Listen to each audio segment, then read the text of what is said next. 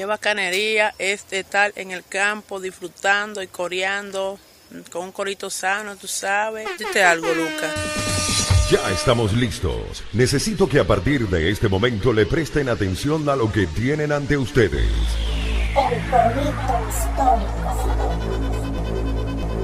Panas y bellas damas, bienvenidos sean todos una vez más a un nuevo episodio de El Corito Histórico, el podcast donde te contamos la historia de Venezuela de una manera clara, concisa, adecuada, excelente, es decir, de la manera entendible como debieron habértela contado tus profesores de historia de bachillerato, que son la razón desafortunada por la cual terminaste votando por Chávez. Dite algo, Dorian. Claro que sí, panales. Aquí estamos de nuevo en otro episodio del podcast que soñó Luisa Cáceres de Arismendi cuando estaba por allá encerrada. Y que verga, que ladilla, ahora que hago yo aquí encerrada.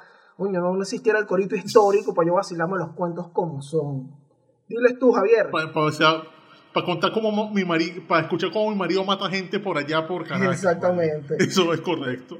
Sí, recuerden que este es el podcast donde contamos la historia de Venezuela así, el podcast que es bueno para que lo escuches cuando estás cocinando, cuando estás haciendo la compra en las mañanas del sábado, en los domingos, cuando estás vacilando, este es el podcast ideal, panaderías, porque te enseña, aprendes y sobre todo sales riéndote, que es lo que más importa, darte una sonrisa y hacer que aprendas algo más allá de lo que conoces y gente que conoce lo que desconoces. Eso es correcto. Y además nos da tiempo de saludar a los panas. Entonces, por ahí tenemos un par de saluditos. En primer lugar, quiero mandarle un saludo y un gran abrazo a mi amigo Walder, que siempre, bueno, estoy por ahí mencionándolo y metiéndome con él que en el Twitter y todo esto. Siendo amigo mío, eh, bueno, sufrió una pérdida muy sensible recientemente y bueno, le mando un gran abrazo. Claro, un saludo a Walter, activo en un futuro el sábado con las cosas mejor, en panas. Exactamente. El segundo saludito que tenemos por ahí es de un panita que siempre está pendiente del corito histórico, siempre está ahí dando like, dejando su comentario, su recomendación, siempre apoyando. Bien de pinga, bien pana, es, es el primo o que realmente, yo no sé si es primo mío, pero bueno, él me llamó primo y realmente tenemos el mismo apellido, entonces el pana Luis Márquez. Yo juro que era tu primo en serio, chamo. O sea, yo, yo vi la foto y dije, ah, no, se tiene que ser primo de Dorian. O sea, es, parecido, es igualito. Coño, bueno, bueno, Puede ser. De todas maneras, Luis, avisa si eres hijo, no sé, nieto de Pedro Bastay. Y, coño, capaz somos primos, hermano. Entonces, bueno, recuerden también, muchachos, que aquí llegamos a nombre de los panas de Astroline Venezolana, que están siempre activos allí en sus cuentas de Instagram, para que ustedes le escriban y ellos le llevan para su casa lo que te viene siendo la charcutería y también una cañita. Entonces, bueno, escríbele ahí y recuerda que siempre están activos para llevarte la mejor charcutería y la mejor caña para tu casa. Claro, sea en Abastos La Venezolana en Instagram o en Charco Express. Igualmente, todo eso está en la descripción. Tampoco olviden que nosotros salimos del canal de Daniela Farías, pero que si no están muy ansiosos porque quieren vernos antes, salimos también en el Patreon del mismo, del mismo personaje. Él también en su Patreon nos coloca en exclusiva, en Early Access, como se dice en English, para todos los suscriptores de su Patreon por un módico precio. Por si nos quieren ver antes del estreno oficial que es por allí. Dite algo tú, Dorian. Exactamente. Y recuerden que además salimos en todas las plataformas digitales. Si tú quieres escucharlo, no, que en Spotify, porque cuando lo pongo en YouTube en el teléfono, después no me puedo salir y y mandó un mensaje, bueno, escúchalo en Spotify, estamos en Google Podcast, estamos en Apple Podcast, estamos en Evox, estamos en tu corazón, estamos en todos lados. Así que, bueno, llégate ahí para vacilar. El tema de hoy, muchachos, háblale ahí, Javier. Interrumpimos esta programación habitual dedicada a Francisco de Miranda para traerles por la fecha, porque estamos ya en cerca de la conmemoración de este gran hecho de los 199 años de la batalla de Carabobo. Y bueno, ya que estamos en la fecha, es momento de hablar de esto. O sea, qué mejor momento que ahora. O sea, que cuán temprano es ahora, como diría Morris ahí en su éxito, no sé. Entonces, bueno, hay que hablar. Exacto, no, no, no podíamos pelarlo, no podíamos dejarlo pasar. Ahí estaba la conmemoración de la batalla de Carabobo Bombita y este es un acontecimiento que, bueno, además de ser un feriado en este país, la gente conoce la batalla de Carabobo porque ese día no se trabaja, pero también se tiene una idea respecto a este acontecimiento, como una idea general, como de que fue importante, para sellar nuestra independencia y todo eso. Entonces, todo eso lo vamos a tratar aquí. Vamos a ver qué es lo que hay con la batalla de Carabobo. ¿Qué hay dentro de todo eso? ¿Cómo se preparó? Mira, quién estuvo involucrado. Porque también hay varios mitos por ahí, entonces vamos a revisarlos como siempre. Sí, por ejemplo, lo primero que tenemos que ver es como el contexto de qué pasaba en la Venezuela entonces. Pues, recordemos algo. La Venezuela entonces no era tanto lo que conocemos hoy, era un territorio en disputa entre dos poderes. Estaba una disputa entre la, en ese entonces República de Colombia, que en ese entonces los patriotas eran colombianos todos, todos éramos colombianos, y la, la, ya moribunda Capitanía General de Venezuela.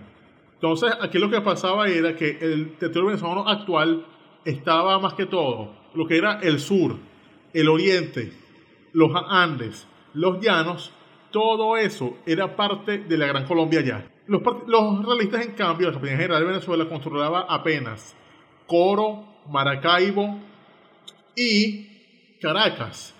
Y como siempre, el, el, el eterno peo. Ya en ese entonces se decía lo, de, lo que hoy se sigue diciendo de forma errónea, que Caracas, Caracas, lo demás es monte.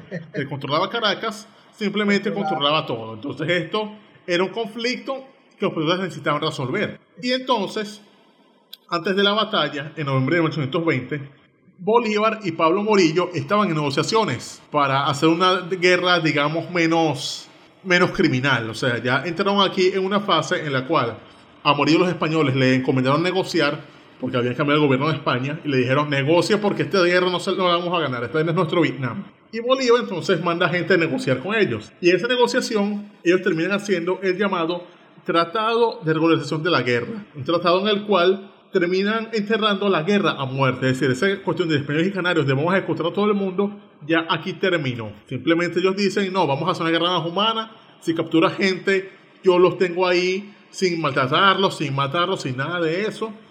Y además de esto, vamos a hacer un armisticio, una tregua. Entonces aquí declararon que iban a tener una tregua desde diciembre de 1820 hasta mayo de 1821. Iban a hacer acciones de guerra mientras ahí vienen negociando a ver cómo salían del, del problema, se reconocían como, como partes en, en, conflicto. Es decir, esta, este tratado fue importante por eso, porque se reconoció por fin. Los españoles reconocieron a Colombia como una existencia y los colombianos reconocieron que los españoles eran gente con la que se podía sentar a hablar y resolver todas estas diferencias. Cabe destacar que todas estas negociaciones están en manos de Antonio José Sucre quien redacta el, el, tratado de regularización de la guerra, quien hace todo, porque entiendo que habían unos representantes de cada bando, y bueno, el representante del bando patriota, nombrado por Bolívar, fue Antonio José de Sucre, quien terminó redactando los términos de este armisticio, y que incluso esto se tiene como un, un antecedente de lo que son los derechos humanos. Sí, del, del derecho de guerra, o sea, se le tiene como algo previo a lo que sería la las comisiones de Ginebra sobre el trato digno a prisioneros de guerra. O sea, por ahí se agarran para hacer eso. Es una, una vaina pionera del derecho internacional. Recordemos que se viene de una guerra que en esos momentos en donde, bueno, guindaban gente, empalaban gente, eran unas muertes terribles, venimos de unos bobes, de unos rivas, de, uno, de, unas masacres de, de, en las bóvedas de la Guaira, entonces, bueno, había que ponerle como un parado a eso y que, coño, ok, vamos a caer a coñazo, pero, coño, como unos caballeros, pues. Claro, igualmente esta cuestión era una forma como de, ya, como ir abriendo la vía a terminar la guerra, porque si firman esto en ya en noviembre, empezando, o terminando, terminando el mes de noviembre, empezando diciembre, y ocurre una cosa, que es que Pablo Morillo, después de firmar esto, el hombre se va, o sea, él deja el cargo, y eso se vio como que, verga, Morillo se está yendo, esto significa, los realistas vieron eso como que, si Morillo, si Morillo se va, esto significa que coño, que ya no, no nos queda mucho tiempo aquí. O sea, esta vaina se perdió, esto se jodió. Así estará la vaina de jodida que Morillo hizo eso y se fue. Exactamente, entonces Morillo se, se, va y el Morillo, de hecho, antes de embarcarse, le dice a su reemplazo como comandante español, que era Miguel de la Torre, le dice de último consejo, defender a Puerto Cabello a toda costa. Es decir, su orden era simplemente asegurar a Puerto Cabello porque por ahí, nos por ahí se van a ir ustedes. No, no dejen eso caer porque esa es nuestra salida. Aseguren eso, no demás no importa. Es decir, una forma de decirles, miren, vayan preparándose para para allá, pira, vayan recogiendo las cosas, haciendo vainas. Yo me voy ahorita, pero ustedes también se van a ir. Y entonces eso se vio como que, verga, eso está perdido. Es decir, el ánimo español antes del Carabobo era de derrota, estaban derrotados antes de ir a la guerra. Exactamente, eso disminuye, hace decaer por completo la moral del ejército realista. Básicamente el jefe que vino como a esta vaina se está yendo. Sí, se está yendo y, y no vuelve. Y el jefe que queda le dan la orden de que hay es que huir, que hay que ir preparando, hay, o sea, hay que hacer la cama, le dijeron. Otra cosa que pasó es que el armisticio, si bien se cumplió un tiempo, eh, se violó rápidamente. Porque el 28 de enero de 1921, la provincia de Maracaibo, que estaba en manos realistas, se sublevó, se alzó y se declaró a favor de la Gran Colombia. Y entonces eso causó un inconveniente porque si se asumieron las hostilidades, ellos decían como que eso fue una acción de guerra, los realistas decían que no, que ustedes no pueden hacer eso, que eso es eso fue culpa de, los patriotas que están violando la, el armisticio, eso es ilegal. Y los patriotas que dijeron fue, miren, nosotros no tenemos nada que ver con eso.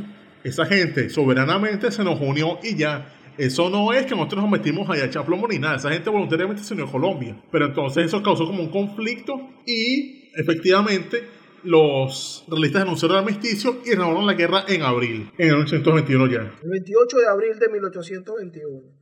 Hay que echarse plomo porque estos violaron, violaron el armisticio, claro. Violaron el armisticio, pero seguían en pie todo el terror de revolución de la guerra. O sea, seguían con los términos de la guerra humanizada. Pero igual, guerra es guerra. O sea, íbamos otra vez al combate. Tú sabes que cuando, cuando esto pasó, cuando los acontecimientos de Maracaibo pasan, porque de pronto el Cabildo se acoge a la Gran Colombia. El Cabildo lo que hace es declarar la independencia de la provincia de Maracaibo. Esto lo aprovecha Urdaneta y manda al coronel de las Eras a que se llegue por Maracaibo. Entonces, de, de la Torre se queja y que miren qué pasó, nosotros estamos en una tregua. Y Bolívar, por aquí tengo un pedazo de la respuesta de Bolívar a esta queja de, de la Torre. Y Bolívar le dice, el armisticio de Trujillo no incluye ninguna cláusula que nos prive del derecho de amparar a aquel o aquellos que se acojan al gobierno de Colombia. Solo nos prohíbe a entrambas partes el traspaso de nuestros respectivos territorios y las hostilidades. O sea, básicamente le dijeron, no es culpa mía, nosotros no tenemos nada que ver con eso, esa gente allá decidió que le gustaba más la Gran Colombia y bueno, nosotros decidimos llegarnos para allá porque esa gente es nuestra. Lo trampió. Entonces la torre dijo, no, vale, yo no me la calo.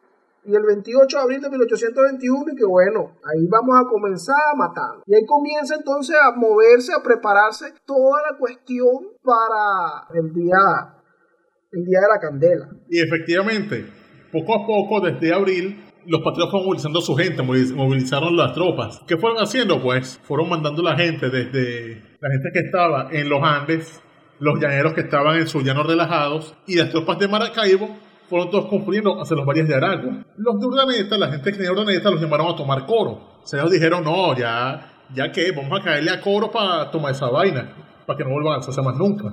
E igualmente, en Oriente, Bermúdez desde Barcelona está listo para ir a liberar Caracas él solo. Y no solamente eso, sino que mientras iba por Oriente, desde Oriente, Arismendi mandó una tropa de margariteños que desembarcarían por Curiepe a unirse a su tropa. Es decir, un montón de orientales enojados listos para arrasar Caracas y sacar de ahí a los españoles.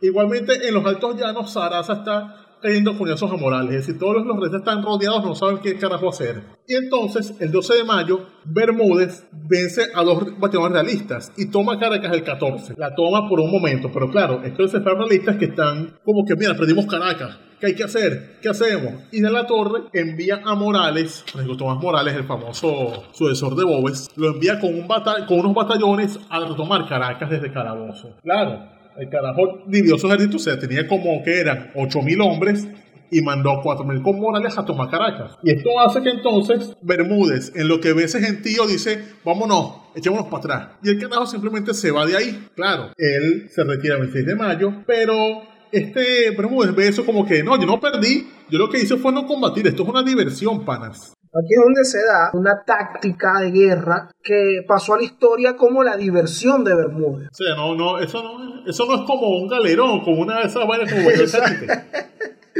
No, y sabes que la diversión, el término diversión es un, es, una, es un concepto militar que habla de una distracción. O sea, una diversión es un movimiento que se realiza con el propósito de desviar la atención del punto principal del enemigo. Entonces, pero aquí hay unas cosas interesantes, porque así como lo acabas de mencionar, el ejército patriota se está concentrando en San Carlos. Mira, llega un gentío de Páez, porque aparte la mitad de, como que la mitad de ese ejército son los llaneros de Páez, casi 5.000 hombres de Páez. Llegan también la gente de Urdaneta y todo esto. Los realistas están claros de que, bueno, hay que proteger Caracas. Caracas está en manos de los realistas y ellos tienen que proteger allí porque es donde está el poder político, como lo dijiste en principio, como que Caracas es Caracas y hay que proteger esa vaina allá. Entonces, ¿qué hacen ellos?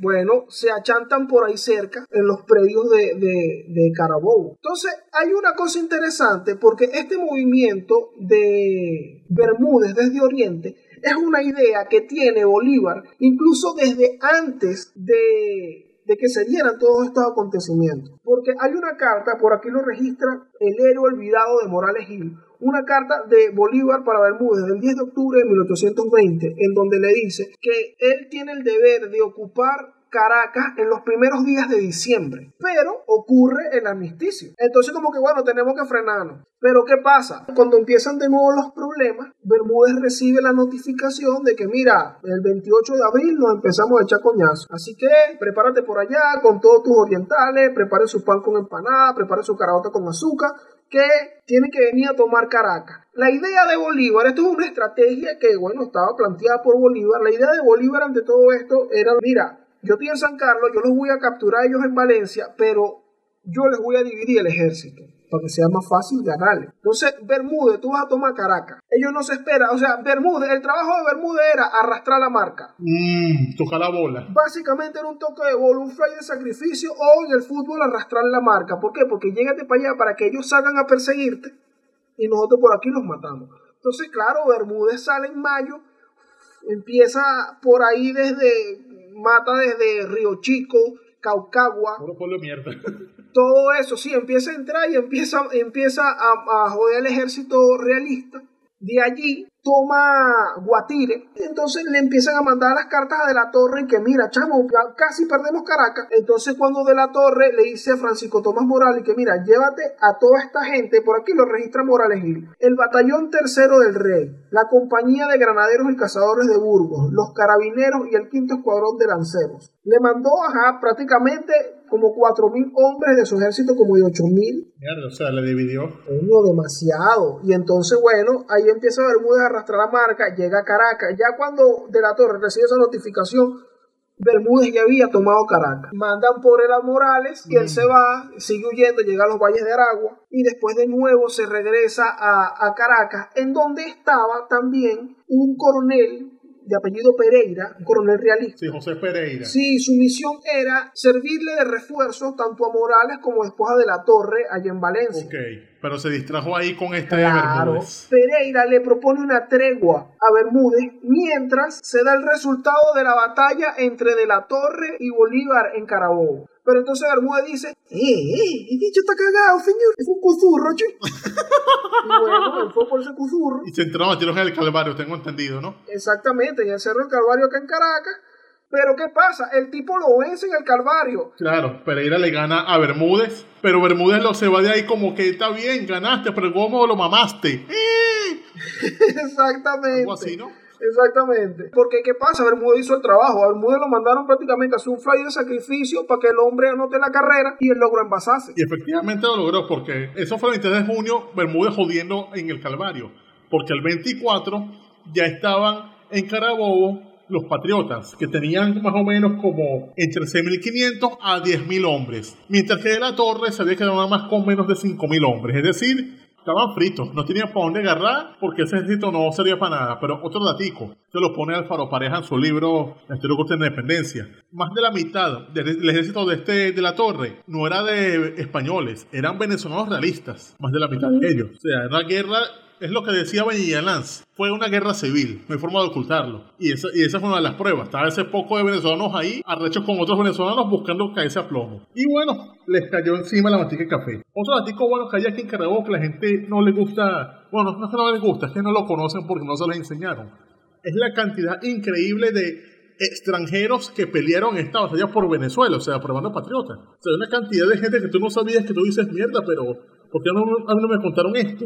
Por ahí sale un señor hace, hace unos días diciendo algo de que aquí Bolívar no necesitó ayuda de ningún extranjero y no sé qué. Y bueno, señor, pero usted está loco. Entonces, bueno, ahí te lo vamos a desmentir. Sí, un estúpido. Ese, ese es un estúpido. Bueno, aquí había extranjeros, como por ejemplo este tipo llamado Thomas Ildefonso Farrier, que era el comandante de la Brigada de Cazadores Británicos. Este Thomas Farrier era un tipo de Manchester, es decir, que si el Carajón hubiese nacido hace 20 años en Manchester, en vez de ser soldado, habría sido, habría jugado que si con Bacon, algo así. Entonces, ese tipo para el momento de la batalla tenía 36 años.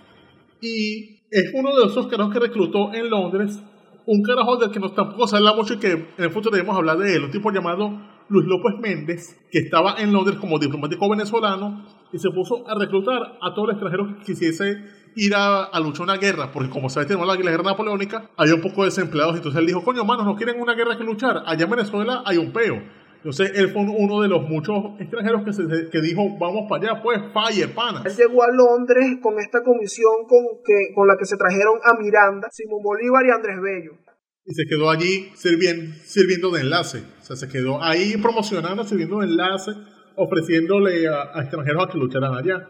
Y entonces específicamente, Farrier fue uno de los que llegó en 1818 a luchar en la guerra. Y de hecho aquí dice que luchó en la batalla que le gusta a, a ciertos panas por ahí. ¿Cuál es esa? Su primera batalla fue la batalla de Semen.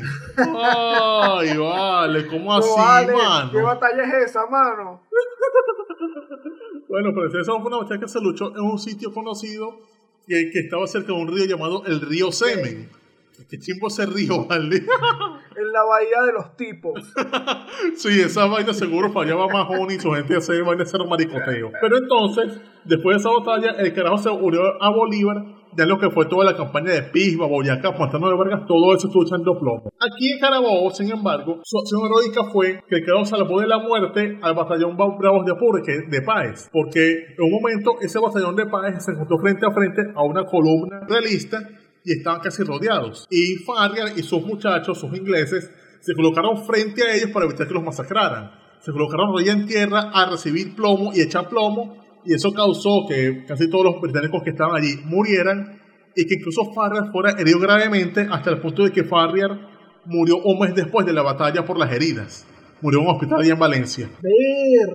Hay unos mitos, uno, una gente que dice que esto fue una orden de Bolívar como que los mandó a morir porque no tenía que para pagarles. No, eso fue algo porque simplemente los carajos hicieron esta acción de salvar, o sea, una acción heroica, pero hay gente que des- desmerita eso, o sea, estos son unos carajos ávidos de, de, de gloria, de que, que estaban en una guerra luchando y su profesionalismo fue tal que supieron salvar a una gente con la que no están conviviendo, que si hace dos años apenas, y en ese heroísmo los salvaron a una costa de su propia vida, es decir, los que dicen esa vaina no tienen idea de lo que es el honor, o sea, no seas gafo, ¿vale? Exactamente. Y bueno, ahí tienes un ejército extranjero prácticamente le salvó la vida a una columna de criollos. Exactamente, una columna de criollos, pardos, negros, de puros venezolanos, fueron salvados por unos británicos por, por la libertad venezolana.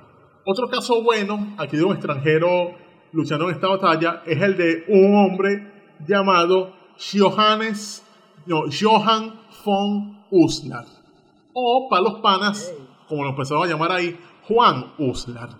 Este Juan Uslar es el bisabuelo del Juan Uslar que escribió aquel libro de la rebelión del 1814. La revolución de 1814, gran libro. Exactamente. Y, y a su vez, bisabuelo del mismo Arturo Uslar Pietri. Ah, ¿qué tal? Sí, entonces este Uslar es un tipo nacido en alrededor de Hanover, la, la manera de entonces, el cual se fue para Inglaterra.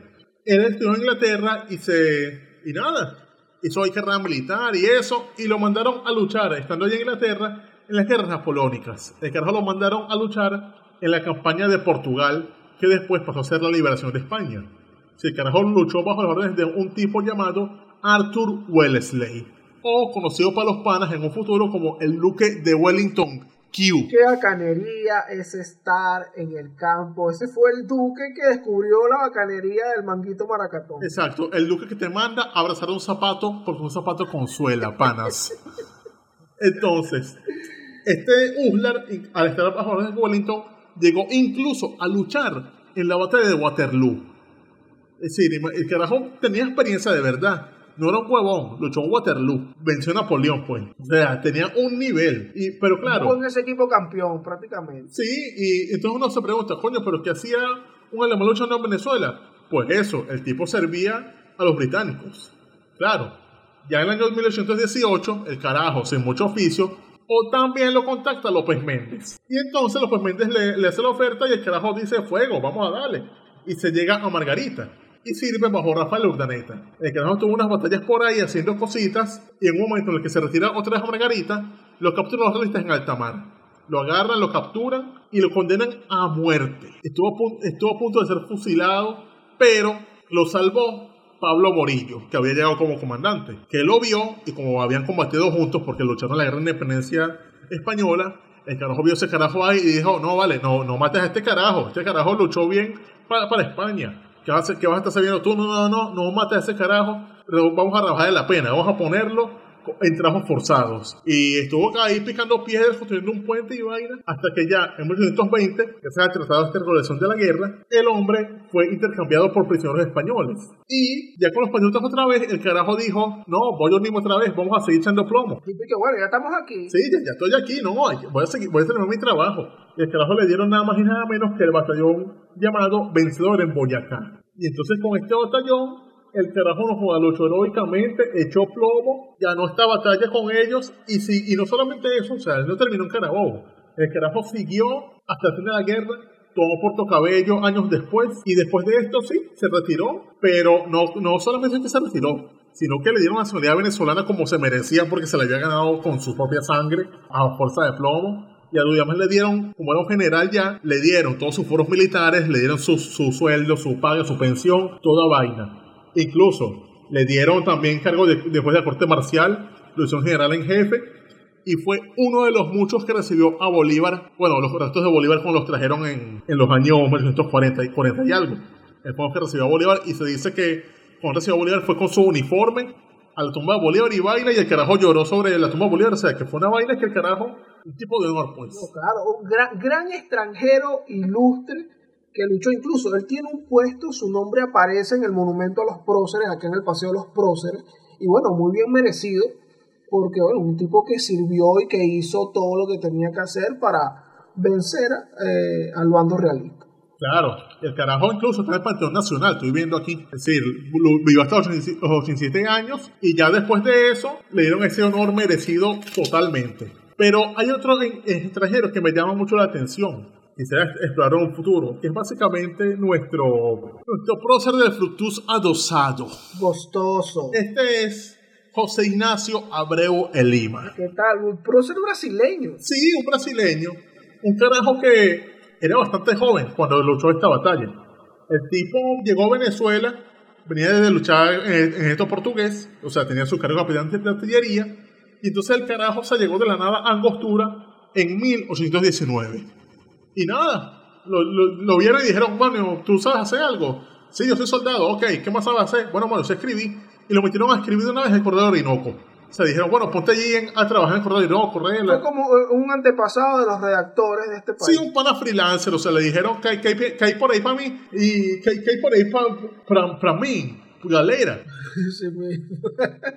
Y entonces, bueno, este galera el comandante, le dieron ese trabajito y después el carajo como que quería más acción y se fue con Páez y con Bolívar a la Apure. Se fue a Apure a, a, hacer toda la campaña, subió también para de Pisba, combatió el pantano de Vargas en Boyacá e incluso en Carabobo estuvo como ayudante del Estado Mayor de Páez, es decir, estuvo ahí como ayudando a Páez ahí en la, en la, campaña, haciendo vaina, o sea, el carajo estuvo ahí echándole bolas.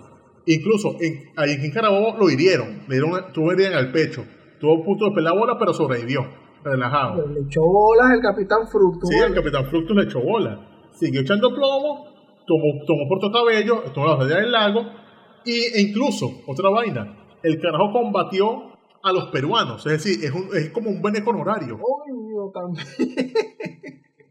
y que fue para allá y le robó el marido a tres mujeres completamente Sí, porque hay una acción llamada la batalla de Tarqui, en la Engánchate cual con Tarqui. Sucre, bajo el resto de Gran Colombia, el carajo ataca a Perú por un conflicto limítrofe que hay, que hay entonces.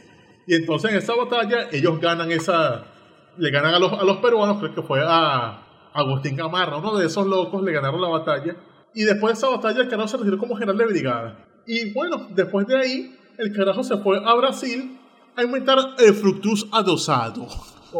No, mentira, el carajo fue a, Brasil y se involucró en política y hizo cosas allí. Pero eso es un tema para más adelante. Yo quisiera abundar en él de, después. Bueno, tenemos una justificación histórica para el fruto, la torta Renata.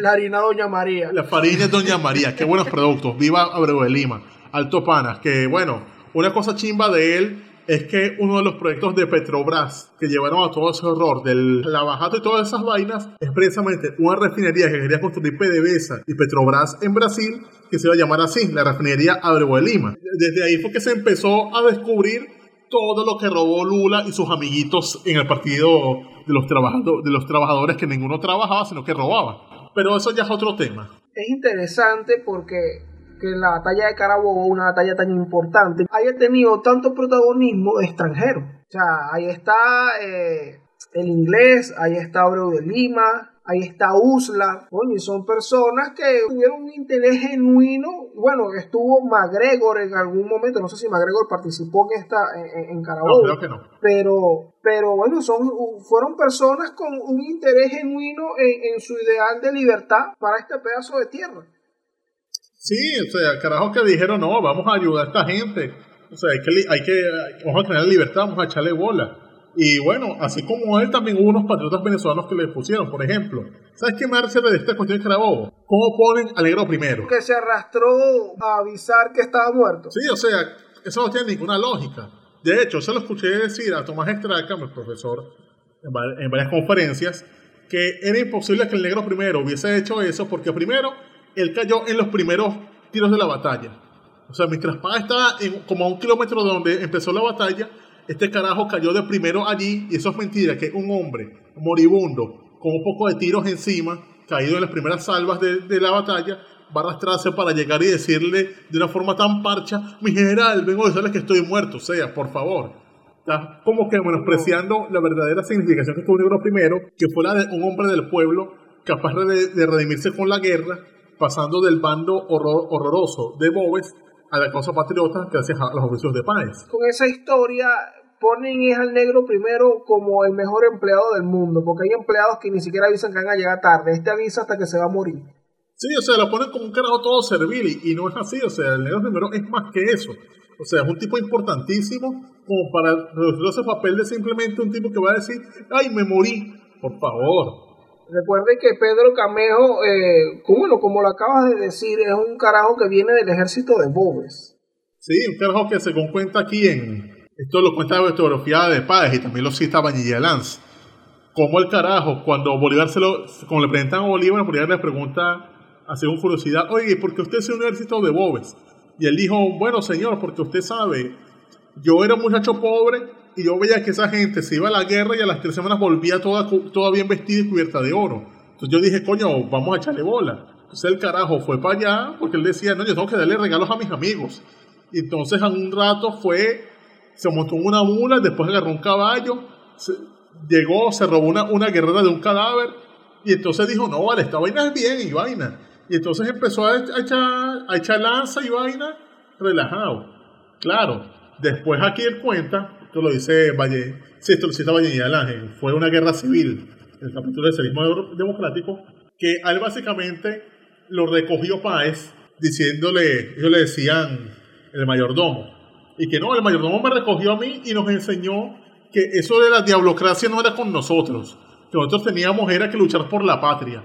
Es decir, básicamente él contó, cómo lo civilizaron. Entonces el papel, el papel de él, un carajo que se civilizó que pasó de ser ese demonio que luchaba, bueno, los muchos demonios que el ejército de Bobes, como él, como el mismo Rondón, dijeron que, dijeron que no, yo murió por codicia, y realmente eh, por codicia se unieron y terminaron luchando por una patria, es decir, se, redimieron pues. Y es una cuestión bien interesante. Pero resulta que la participación del negro primero realmente dentro de la batalla de Carabobo es que él cae entre, entre las primeras descargas.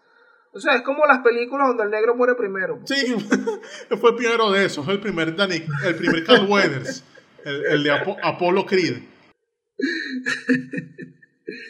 Entonces, bueno, sí, eh, lo, lo, real, el escenario real, o sea, no el que plantea Gualberto Ibarreto o Eduardo Blanco, es que, bueno, sí, él fue de los primeros, de las primeras bajas que tuvo el ejército patriota durante la batalla de Carabobo. Claro.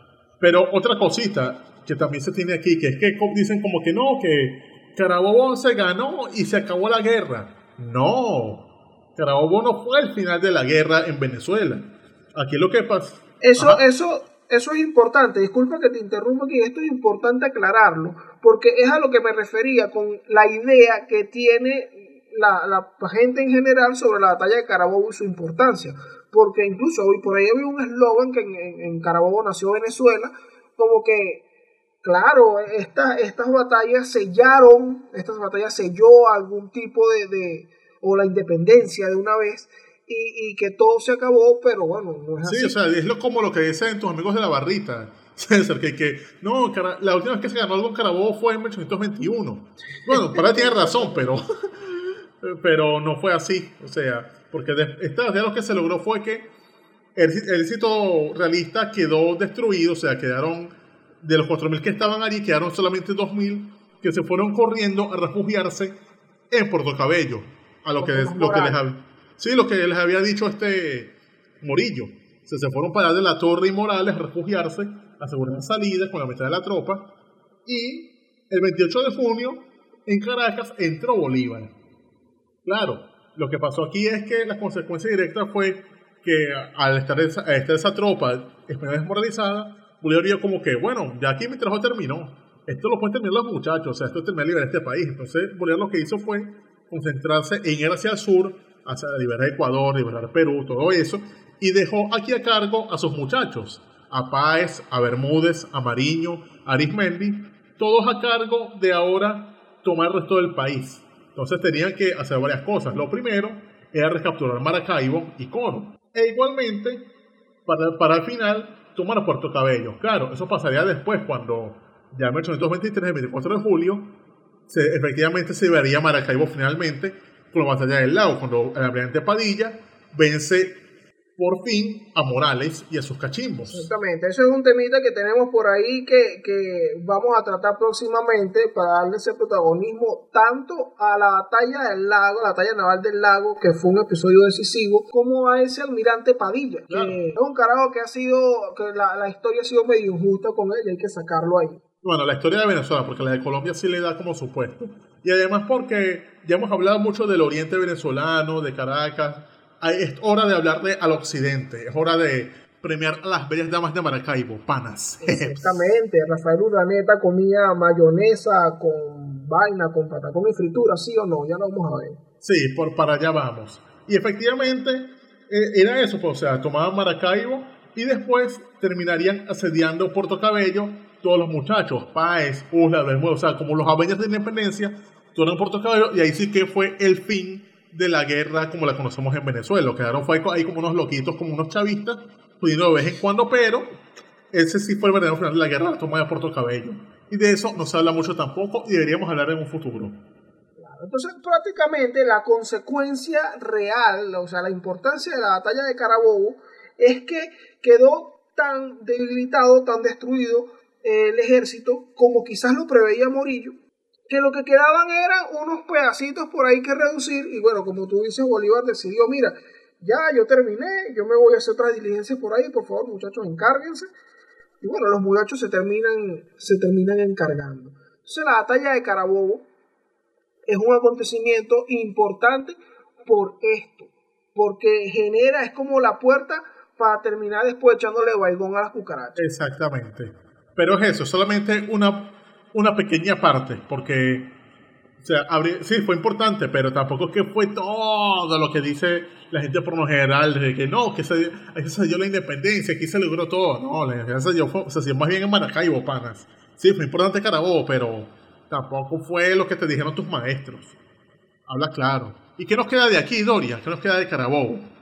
Aparte de ser los trofeos. Importante, importante que me quede aquí de todo esto que hemos conversado sobre la batalla de Carabobo es esto, esta técnica, esta táctica, esta estrategia, la planificación. Bolívar fue un carajo que tuvo una idea que tenía planificando desde hace un tiempo por un acontecimiento importante y le salió bien. Entonces, ¿cuál es la idea? Sorprender. Y eso fue lo que hizo Bolívar. Entonces, bueno, si tú planificas algo, busca ahí el factor sorpresa que probablemente te traiga algunos beneficios. Eso es correcto, eso es correcto.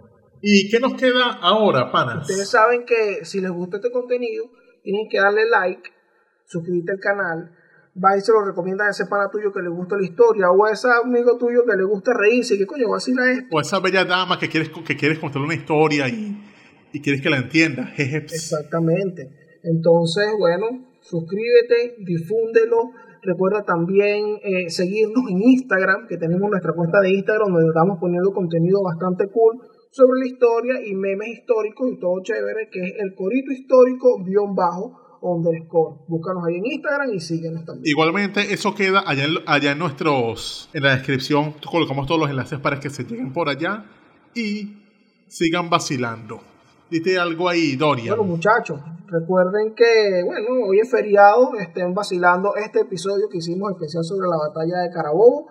Eh, suscríbete como te comentamos hace un rato, sigue vacilando, pórtate bien y dite algo, Javier. Recuerden que si quieren una comida buena o una cañita, llamen a los panas de Abastos La Venezolana y Charco Express.